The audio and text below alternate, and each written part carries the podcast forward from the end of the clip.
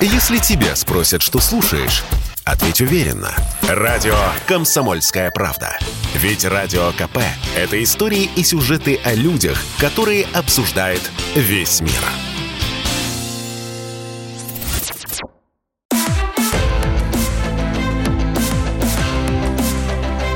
Исторические хроники с Николаем Сванидзе на Радио КП. Год 1952. В феврале Сталин возвращается в Москву с южных дач. Он провел на юге 7 месяцев, его не было в Москве с августа 51-го. Последние годы у него гипертония и прогрессирующий артериосклероз. Периодически возникает расстройство мозгового кровообращения. Вызванное артериосклерозом мозга нарушения в психической сфере усиливают врожденные патологические свойства сталинской натуры – 1952 году Сталин неожиданно вспоминает о давно забытом Александре Керенском, главе Временного правительства в 1917 году. Керенский в 1952 году проживает в Соединенных Штатах. По информации, полученной МГБ, 70-летний Керенский якобы намерен возглавить мифический антибольшевистский блок народов. В связи с этим МГБ СССР получает задание организовать убийство Керенского во время его поездки то ли в Париж, то ли в Лондон – Осуществить убийство должен сотрудник бюро номер один МГБ СССР капитан Хохлов вместе с сотрудницей бюро Ивановой, которая должна выдавать себя за тетушку Хохлова. Убийство должно быть осуществлено с помощью пистолета, замаскированного под авторучку «Паркер». По воспоминаниям начальника бюро номер один МГБ Судоплатова, Капитан Хохлов отказался от выполнения задания, сказав, что у него расшатаны нервы, дрожат руки, он может промахнуться и застрелить не того – Задумали было переориентировать на выполнение задания боевую группу князя Гагарина, которая в это время была занята поиском подходов к штаб-квартире НАТО в Фонтенбло. Однако руководство МГБ в последний момент сочло нецелесообразным засвечивать группу князя Гагарина. Керенского не убили. Осенью 51-го Сталин совершил вояж по своим резиденциям от Сочи до Боржоми. Вместе с ним начальник его охраны генерал Власик. Он вспоминает – в Новом Афоне я был приглашен товарищем Сталиным к обеду. За столом Берия и Поскребышев. Товарищ Сталин попросил принести молодое вино, но вино подали переохлажденным, тогда как по указанию вождя оно должно было храниться при температуре не ниже 13-15 градусов тепла. Обслуга подала вино, не проверив температуру. Все это крайне возмутило Сталина. Генерал Власик продолжает. После этого инцидента, которого я никогда в жизни не забуду, я не спал трое суток. До конца обеда я просидел за столом, ни жив, ни мертв. Не знаю, как выдержало сердце, думал, потеряю сознание. Я переживал, потому что товарищ Сталин никак не мог успокоиться, все нервничал. Я подумал, что лучше тут же умереть, чем переживать такое мучительное испытание. Этот эпизод генерал Власик датирует 17 ноября 1951 года – Непосредственно перед этим, 9 ноября 1951 года на фоне сталинского отдыха в Грузии выходит постановление ЦК о взяточничестве в Грузии и об антипартийной группе товарища Барамия. Это начало так называемого Менгрильского дела. Оно запускается как уголовное, антикоррупционное, но мгновенно превращается в политическое. Упомянутый в постановлении второй секретарь ЦК Компартии Грузии Барамия – Менгрел по происхождению – Вместе с ним арестовано 36 человек. Более 400 сняты с постов. Подавляющее большинство – Менгрелы. Они обвиняются в связях с националистической иммиграцией и западными спецслужбами. Сталин с дачи в Новом Афоне постоянно связывается с главой грузинского МГБ Рухадзе и с новым, только назначенным первым секретарем ЦК Компартии Грузии Мгеладзе. Сталин требует применить к арестованным меры физического воздействия с целью добиться их признания в шпионской работе. 16 ноября 1951 года, то есть накануне того дня, когда Сталин пришел в раздражение от температуры поданного ему вина, выходит постановление ЦК ВКПБ о выселении из территории Грузинской ССР враждебных элементов. В соответствии с постановлением начинается отлов и высылка. В Казахстан отправлено 11 200 менгрелов.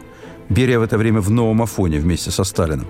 Берия – Менгрел – Село Мерхиуля, где родился Берия, как раз совсем недалеко от Нового Афона. Смысл затеянного Сталином Менгрельского дела Берии очевиден, хотя, вероятно, он и не знает того, что Сталин сказал главе МГБ Игнатьеву. А Сталин Игнатьеву сказал «Ищите большого Менгрела». Сталин все помнит. В 1949 году на 14-м съезде Компартии Грузии Берию ставят в один ряд со Сталиным. При выборах ЦК Берию единогласно избирают почетным членом. При голосовании по кандидатуре Сталина много воздержавшихся. По указанию Сталина начинается слежка за родственниками Берия в Грузии. На квартире его матери в Тбилиси установлена прослушка – с начала Менгрельского дела Сталин назначает Берию главой партийной комиссии по расследованию и направляет его в Тбилиси. Берия уверенной рукой выполняет возложенные на него функции. Следит за эффективностью чистки, арестов, высылки, а также осуществляет закрытие менгрельских газет. Намерения Сталина в отношении Берии от этого не меняются.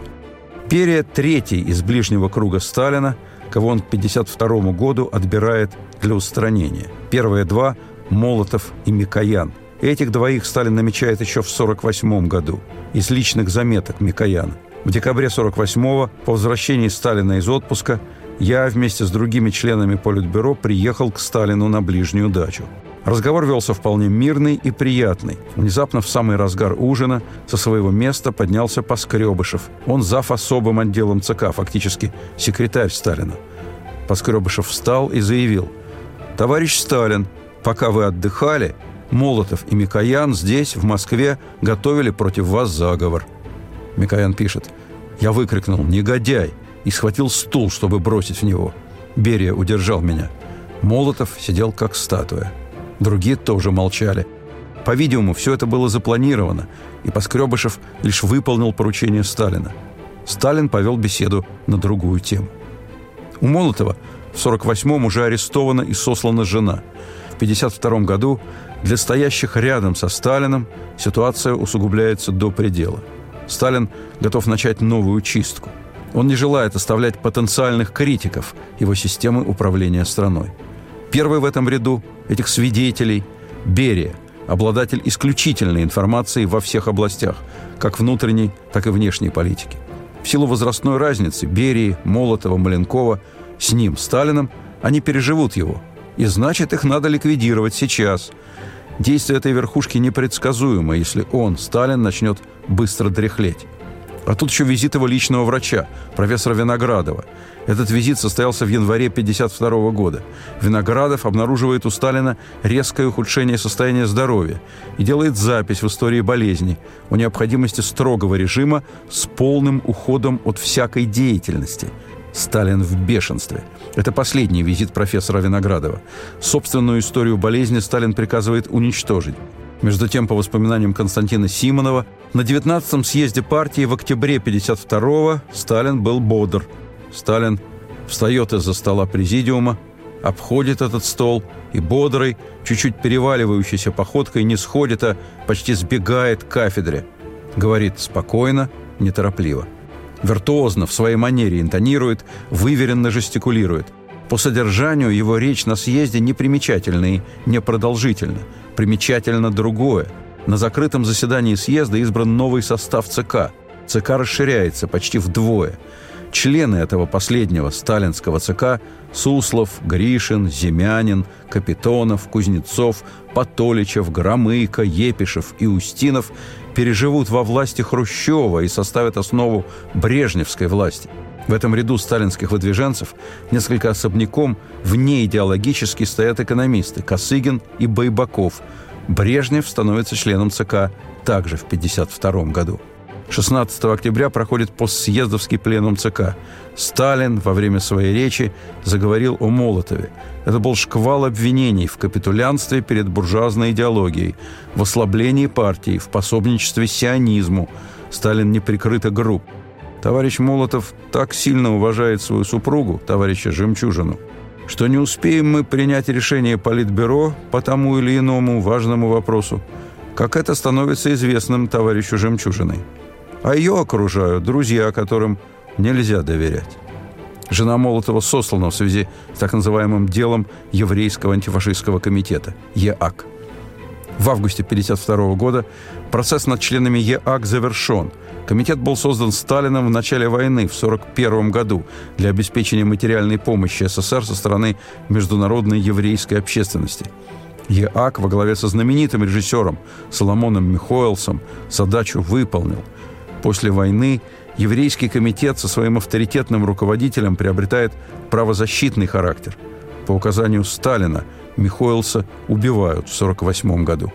13 руководителей ЕАК расстреляны 12 августа 1952 года. Однако большого публичного процесса из дела ЕАК устроить не удалось. Обвиняемые не признались в шпионаже. Жену Молотова Полину Жемчужину вернут из ссылки в Москву в начале 53-го и опять арестуют. Цель – выбить из нее показания против мужа и использовать их в ходе намечающегося процесса над Молотовым. Сталин продолжает выступление на пленуме. Теперь о товарище Микояне. Он, видите ли, возражает против повышения сельхозналога на крестьян. А ведь мужик наш должник. Мы же дали колхозам землю – вот мужики и должны отдавать долг государству. Чего тут Микояну не ясно? Кто он, наш Анастас Микоян? Молотов и Микоян выходят на трибуну и оправдываются. Константин Симонов, присутствовавший на пленуме как кандидат в члены ЦК, напишет «Молотов и Микоян выступали, а мне казалось, что это не люди, а белые маски, очень похожие на лица и в то же время совершенно не похожие, уже не живые». Симонов пишет, Сталин целенаправленно бил по своим многолетним соратникам. Сталин бил, вышибая из строя своих возможных преемников. И хотел это дать понять всем, кто собрался на пленум.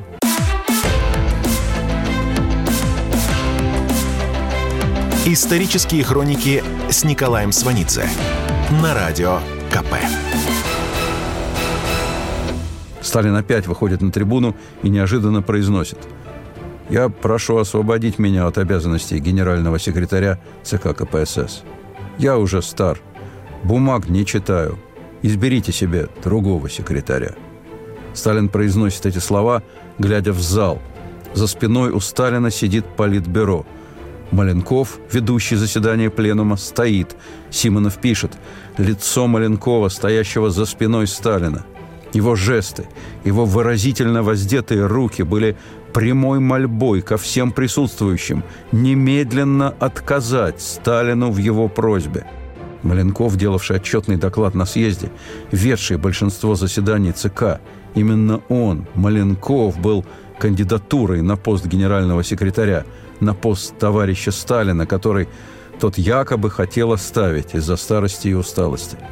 Маленков мгновенно понял, что Сталин вовсе не собирается отказываться от поста генсека, что это проба, прощупывание. И почувствуя Сталин, что в зале есть готовые поддержать его просьбу, первый за это ответил бы Маленков и ответил бы головой. Сперва из президиума раздалось «Нет, просим остаться». Потом загудел весь зал «Нельзя, просим остаться». Сталин долго стоял, всматривался в зал, потом махнул рукой и сел. Имя Берии на Октябрьском пленуме ЦК Сталин не произнес. Берия в это время курирует проект по созданию водородной бомбы. О завершении работ над советской водородной бомбой Сталину доложат в начале 1953 года. В конце 1952 бомбы еще нет. Именно поэтому сталинская решающая игра против Берии отложена во времени. Сталин боится заговора и переворота – нащупывает, метит возможных зачинщиков и блокируется от переворота. Он начинает разыгрывать свою излюбленную комбинацию по устранению ближайших соратников, которую только слегка подкрашивает реалиями холодной войны. Эта комбинация получит название «Дело врачей». Зампред Совмина – и член ЦК Малышев в дневнике пишет о выступлении Сталина на расширенном заседании Президиума ЦК КПСС 1 декабря 1952 года. Сталин тогда сказал «Любой еврей – потенциальный агент Соединенных Штатов. Среди врачей много евреев-националистов». В конце лета 1951 года Сталин отдыхал в Новом Афоне. Микоян в Сухуми, Маленков в Мюссерах, Булганин в Сочи – Микоян вспоминает. Как-то сидели у Сталина за ужином все названные товарищи. Шла беседа на разные темы. Все шло хорошо. Около четырех часов утра подали на стул бананы. Надо сказать, что Сталин очень любил бананы. После войны он даже распорядился поставлять небольшие партии бананов для Москвы, Ленинграда и Киева. Были большие трудности по доставке небольших партий бананов, но дело наладили. Так вот, тогда на даче в Новом Афоне в 4 утра Сталин взял банан, попробовал и остался недоволен его вкусом. «Почему так?» – спросил Сталин. «Ведь сколько лет мы получали бананы, никогда такого не было. Значит, министр работает плохо», – сказал Сталин. Микоян стал защищать министра внешней торговли Меньшикова. Сталин потребовал проверки и поиска виновных. На следующий день о банановом деле уже знал Берия. Через несколько дней Микоян опять приехал к Сталину. Сталин сразу заговорил о бананах, потребовал снять министра внешней торговли Меньшикова, а на его место поставить его заместителя Кумыкина. Когда в Москве Микоян вызвал к себе Кумыкина и сообщил ему о назначении, тот изменился в лице, потом заплакал. «Не губите меня. Я не хочу быть министром. Помогите мне избавиться от этого назначения». Новых назначений, повышения. Многие, трезво оценивающие обстановку, боятся как приговора. Бывшего министра внешней торговли Меньшикова Микояну удалось отправить начальником таможни на Амур. После смерти Сталина он станет послом в Индии, потом в Штатах. Осенью 51-го к Сталину на дачу в Новый Афон приезжает министр здравоохранения Смирнов. Он вспоминает. Мы гуляли по саду, разговаривали. Сталин показывал на деревья, где росли лимоны и апельсины. И вдруг, без всякого перехода, спросил. «Товарищ Смирнов, вы не знаете, какой врач лечил Димитрова и Жданова?» «Знаю», — отвечает министр Смирнов и называет фамилию профессора Когана. «Странно», — говорит Сталин. Один врач лечил, и оба умерли. Профессор Коган действительно был лечащим врачом секретаря ЦК Жданова. Последний месяц перед смертью Жданов провел по настоятельной рекомендации Сталина в санатории на Валдае. Там его консультирует группа врачей, включая начальника Кремлевского лечебно-санитарного управления Егорова, профессора Виноградова и профессора Эттингера – Тогда на Валдае в августе 1948 года группа врачей кремлевских консультантов разошлась в постановке диагноза с врачом Лидией Тимошук, заведующей кабинетом электрокардиографии Кремлевской больницы. Тимошук делала кардиограмму Жданову. Расхождение во мнениях с командой врачей подвигло Тимошук к немедленному написанию письма начальнику Главного управления охраны МГБ СССР Власику. Генерал Власик переправил письмо Тимошук министру госбезопасности Абакумову. Абакумов в тот же день переправил письмо Тимошук со своей сопроводительной запиской Сталину. Сталин прочитал и написал «В архив». Тимошук понизили в должности. Врачи продолжили работу. Прошло 4 года. Мысль о раскрутке дела врачей посещает Сталина не в 1952 году. Словосочетание «дело врачей» или «процесс врачей» скорее всего, привлекло его внимание во время Нюрнбергского процесса. Тогда, в 1946-м, в рамках Международного трибунала над нацистскими преступниками рассматривалось дело нацистских врачей-убийц. Сталин фиксирует это и оставляет в памяти. В 1948-м в этот же архив сталинской памяти отправляется письмо врача и внештатной сотрудницы МГБ Тимошук по поводу лечения Жданова. В августе 1952-го Сталин извлекает это письмо. Начинаются беседы с Тимошук в следственной части по особо важным делам Министерства госбезопасности. В феврале 1952-го арестован бывший замдиректора правительственного санатория Барвиха доктор Рыжиков. Его обвиняют в террористических связях с лечащим врачом Щербакова профессором Эйтингером – Профессор Эйтингер к этому времени уже год как умер после пыток в холодильной камере, изобретенной лично главой МГБ Абакумовым. Абакумов уже также арестован за участие в сионистском заговоре. Невзирая на то, что он, будучи главой МГБ, лично организовывал убийство Михоэлса и процесс над ЕАК, его обвиняют в сионистском заговоре. Виктору Абакумову инкриминируется сокрытие письма врача Лидии Тимошук. Арестован он был за год до этого. Именно на Абакумовской записке Сталину стоит сталинская резолюция в архив. Лидия Тимошук, о которой вспомнили в 1952-м, принимает участие в исследовании сердца секретаря ЦК Щербакова, умершего в 1945 году. Дело в том, что по кремлевским порядкам внутренние органы всех умерших членов руководства страны в течение семи лет сохранялись в емкостях с раствором формальдегида. В 1952 году комиссия, а точнее две комиссии, исследуют сердце Щербакова и приходят к единому мнению – лечение товарища Щербакова можно характеризовать как криминальное – В сентябре арестовывают первую партию кремлевских врачей. В середине октября арестован начальник кремлевской больницы Егоров. За две недели до него арестовывают его жену. В ноябре 52-го очередь доходит до профессоров Виноградова, Вовсе, Василенко, Когана. В декабре за ними следуют профессора Фельдман, Темкин, Гринштейн.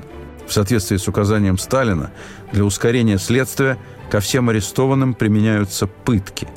Уже 4 декабря 1952 года выходит постановление ЦК КПСС о вредительстве в лечебном деле. В постановлении подчеркивается, что вражескую группу можно было бы обезглавить, если бы вовремя внимание было обращено на заявление товарища Тимошук. 13 января 1953 года в «Правде» публикуется сообщение ТАСС об аресте группы врачей-вредителей, а также статья под заголовком «Подлые шпионы и убийцы под маской профессионалов-врачей». Целый мир может теперь видеть истинное лицо каннибалов, подручных США и Англии. В статье подчеркивается, что США разослали шпионов по всему тылу СССР – то есть речь идет не только о кремлевских врачах. Это массовое, повсеместное явление. Поэтому, говорится в статье, наши люди должны бороться с неосмотрительностью. В скобках поясняется ротозейством. Это уточнение повторяется в тексте несколько раз. Это свидетельство личной сталинской правки. Впервые это понравившееся ему словечко «ротозейство» Сталин произнес на заседании Президиума ЦК 1 декабря 1952 года, когда говорил об атмосфере, в которой легко работать американской разведке. 20 января Лидию Тимошук принимает в Кремле секретарь ЦК Маленков, который от имени Сталина и советского правительства благодарит ее за бдительность. 21 января в газетах публикуется указ о награждении Лидии Тимошук орденом Ленина за помощь в деле разоблачения врачей-убийц – в газетах ее называют «великой дочерью русского народа». Ее сравнивают с Жанной Дарк. Еще 15 января с очередной статьей вышла газета «Красная звезда». «Звезда» уточняет, что речь идет о заговоре еврейских врачей. И опять об американо-английском шпионаже. И опять беспечность, ротозейство и болтовня, плацдармы для врагов. В любых условиях, где советский человек работает, он должен выполнять требования партии, быть осторожным – начинается массовый психоз. Каждый врач рассматривается как потенциальный убийца.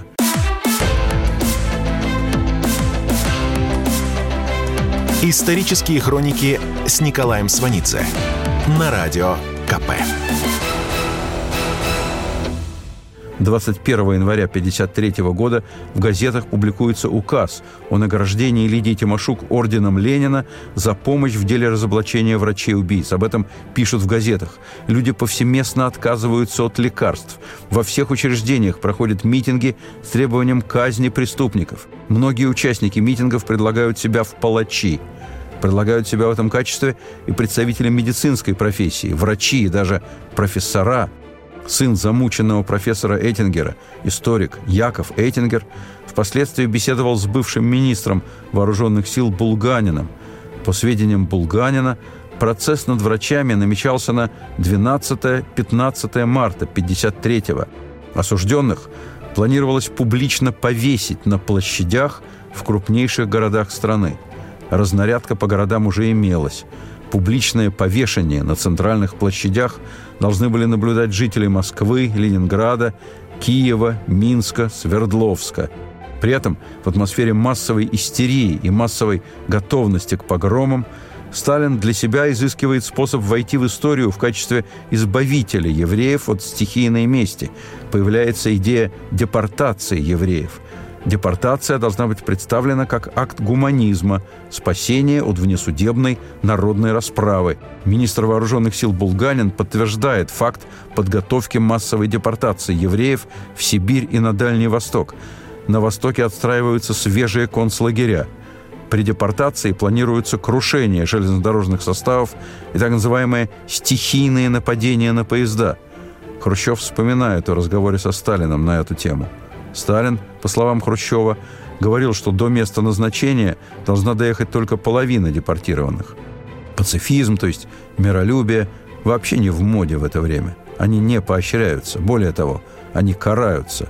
Жесткой критике подвергнут детский журнал «Дружные ребята» за публикацию стихотворения Вероники Тушновой «Голубь мира». Простое, доброе стихотворение названо порочным за недопустимый сентиментализм. 1 января 1953 года газета «Марийская правда» публикует рассказ «Вахта мира». Тракторист Вася все время думал о том, как хорошо было бы приделать к тракторам железных голубей – стояли бы в строгом ряду, готовые к работе тракторы с большими, сверкающими на радиаторах голубями. Рассказ подвергнут критике, так как воспитывает читателя в пацифистском духе. В январе-феврале 53-го выкристаллизовывается суть всей сталинской комбинации с делом врачей. Следователи выбивают показания о связях арестованных врачей с Молотовым и Микояном. Картина должна быть стройной. Главный враг Соединенные Штаты. Их агенты – профессора-евреи, которым покровительствуют лица из высшего руководства страны. Плюс пятая колонна из евреев-врачей по всей стране и вообще всех евреев, как готовых агентов влияния США. То есть дело врачей, помимо антисемитской составляющей, тянет за собой полное и окончательное устранение старого сталинского окружения – это во многом повтор сталинской схемы образца 1937 года. И тогда были обвиняемые в шпионаже лица из высшего руководства. И тогда были врачи, которым инкриминировалось умерщвление Куйбышева, Горького и сына Горького. Старая закваска разбавлена теперь антисемитизмом, почерпнутым в фашистской Германии. И все это сдобрено риторикой холодной войны. Главное же в этом – обещанное в финале действо, расправа – о том, что она будет публичной, слухи уже ползли. В отсутствие массовых развлечений, телевидения еще нет, да при нищей жизни вдруг ожидается даровое зрелище. И тут на пике предвкушения и истерии Сталин умирает. Даже после того, как Берия в апреле 1953 года официально прекратит дело врачей, и о невиновности врачей будет сообщено в «Правде», страсти не улягутся – Сообщение в «Правде» вызывает шквал писем в редакцию газеты. Письма объединяются в сводки и с грифом «Секретно» подаются в ЦК. Анонимка из Москвы. Неужели эти несчастные профессора, если они оказались не вредителями, стоят того, чтобы взволновать так умы наших рабочих? А есть письма совсем новые по духу, еще недавно немыслимые. От лица группы рабочих коммунистов выражаем полное недоверие редакции «Правда», в течение двух-трех лет газета вела погромную кампанию, смакуя еврейские имена и доказывая, как фашистский листок, что евреев надо бить. А теперь печатает передовицу о дружбе народов. Вы же проститутки и звери. Уйдите. Фашистам не место в правде. еще одно письмо. Да, скандал с профессорами получился небывалый. Москва взбудоражена, как пчелиный улей. Тайное стало явным – как могло случиться, что в Москве в МГБ орудовали заплечных дел мастера? Как в центре столицы мог существовать застенок фашистского типа? Как часто приходится видеть Борова-подобных генералов и полковников МГБ, надменных, с видом точно они соль земли, поставленные в исключительные условия, получающие не по заслугам тысячные зарплаты и пенсии, машины, путевки, квартиры. Нужен контроль над МГБ. Нужна немедленная проверка прежних дел, ссылок, осуждений. И в конце письма приписка. Подписываться хотят все собравшиеся, но многие еще боятся. Те, кто составлял руководство страны, распрощались со Сталиным до момента его физической смерти. Прежде всего, Берия – 1953 году Лаврентию Берии 54 года. Сталинская нацеленность на его, Берии, ликвидацию для него очевидна. Он слишком опытен, чтобы не отдавать себе в этом отчет. И он не намерен умирать, он намерен жить. Он участвовал, руководил и осуществлял репрессии в 30-е годы и в Грузии, и в стране в целом. Он знает механизм репрессий. И трудно заподозрить, что с этим знанием он пойдет в 53 году на заклание. А значит, Берия может, готов пойти на попытку переворота. Это его единственный шанс. И не позже начала процесса по делу врачей. Времени на сколачивание сторонников у Берии немного. Месяца полтора. Но последующий опыт заговора Хрущева против самого Берии показывает, что этого времени вполне достаточно. Долгие годы дружеских отношениях с Берией Микоян, Микоян на пленуме 52 года уже получил черную метку. Он может ждать ареста в любой момент. Есть еще одно обстоятельство. Микоян в силу занимаемых должностей имеет представление о советской экономике, прежде всего о катастрофическом положении с обеспечением продовольствием. Берия – зампред Совмина и лицо, обладающее эксклюзивной, реальной экономической информацией по линии НКВД МГБ. Многолетний хозяин ГУЛАГа Берия в курсе того, что советская лагерная экономическая система не в состоянии конкурировать с западной экономикой периода научно-технического рывка. Берия также в курсе протестных настроений по стране – из повседневной почты газеты «Социалистическое земледелие» от апреля 1952 года. От колхозников Кикнурского района Кировской области Смирнова, Деменцева, Овчинникова. В колхозе сеять нечего, семян нет, а из рабочей силы остались одни старики, а молодые разбежались кто куда. Скот кормить нечем, и он гибнет. Мы дожили до того, что дальше жить невозможно. Придется нам, наверное, бежать. Неужели нам обращаться в Америку? Год 1952. Сын Берии Серго рассказывает. Георгий Константинович Жуков предлагал отцу устроить военный переворот. Я сам слышал разговор у нас в доме. С Маленковым у Берии давний тандем, особенно укрепившийся в период усиления в Москве ленинградской группировки, впоследствии расстрелянный.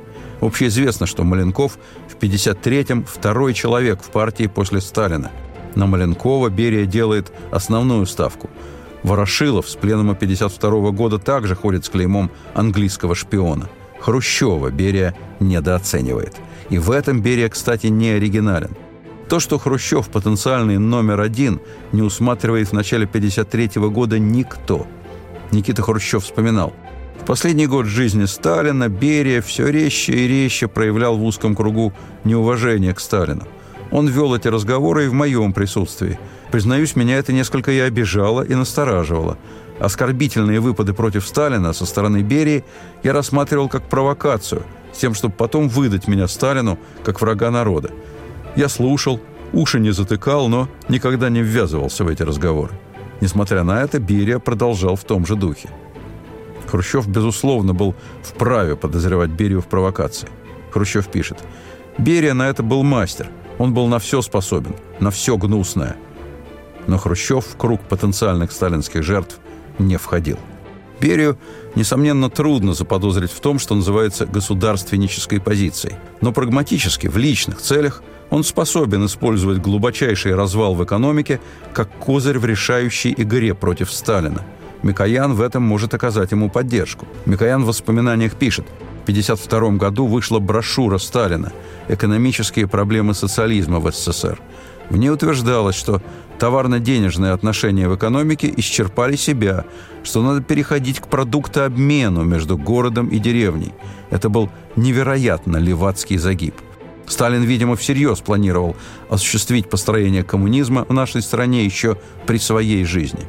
Сталинская новая экономическая идея грозит полным хаосом в стране. Дальнейшее насилие над экономикой становится опасным, а значит нецелесообразным. С Микояном, с Маленковым – Экономические проблемы Берия вполне мог, обязан был обсуждать. Действия Берии после смерти Сталина это подтверждают. И Микоян будет осторожно поддерживать Берию, даже в тот момент, когда Берию будут арестовывать. Кроме того, сын Микояна женат на дочери секретаря ЦК Кузнецова, который расстрелян, в числе прочих, в 1951 году по так называемому «Ленинградскому делу». Сталин точно об этом помнит – Бракосочетание детей Микояна и Кузнецова происходит в то время, когда Кузнецов уже снят с должности. После расстрела Кузнецова брак не расторгнут. Каганович говорил Микояну, «Ты что, с ума сошел?» Что касается Молотова, то он был главным объектом гнева Сталина в 1952-м на пленуме. До смерти Сталина между ним и Берией никакой конфронтации нет. К аресту жены Молотова Берия отношения не имеет. Молотов ценит Берию прежде всего за энергичность. Год 1952. Хрущев пишет. «Сталин ко мне хорошо относился, доверял мне и ценил. Все остальные главные фигуры сталинского окружения ничего подобного о себе в начале 1953 года сказать уже не могут. Сталинская охота на ближайших лиц не обходит даже многолетнего, по собачьи преданного начальника охраны Власика. В 52-м избран расширенный состав ЦК, но это новые люди, лично Сталиным не обкатанные. Они готовы занять места в руководстве страной, но эти места должны быть освобождены для них Сталином. А Сталин дряхлеет. Вспоминает в то время начальник бюро номер один МГБ СССР Судоплатов – это был конец февраля 1953 года. Глава МГБ Игнатьев сказал, что мы едем в инстанцию, то есть к Сталину. То, что я увидел, меня поразило. Я увидел старика. Сталин очень изменился. И хотя он всегда говорил медленно, теперь он произносил слова через силу. Паузы между словами стали длиннее. Видимо, слухи о двух инсультах были верны. В этом состоянии Сталин обсуждает не что иное, как подготовку к убийству руководителя Югославии Иосипа Брос Тита. Не умри, Сталин, в отведенный ему истории срок, Берия пошел бы на переворот. И дело не только в наличии сторонников. Берия – единственный в стране, кто располагает возможностями атомного шантажа во внутренней политике. Берия больше, чем просто сталинский наместник в атомном и водородном проектах со всеми их военными и людскими ресурсами. В этой сфере Берия успешно конкурирует с самим Сталином. Андрей Дмитриевич Сахаров рассказывал, что его старший коллега, академик Зельдович, говорил «наш Лаврентий Палыч». В июне 53-го, перед самым своим арестом, Берия запустит этот механизм шантажа уже с помощью водородной бомбы. Но это будет после Сталина. При жизни Сталин обыгрывает Берию. Сталин умирает. Продолжение следует.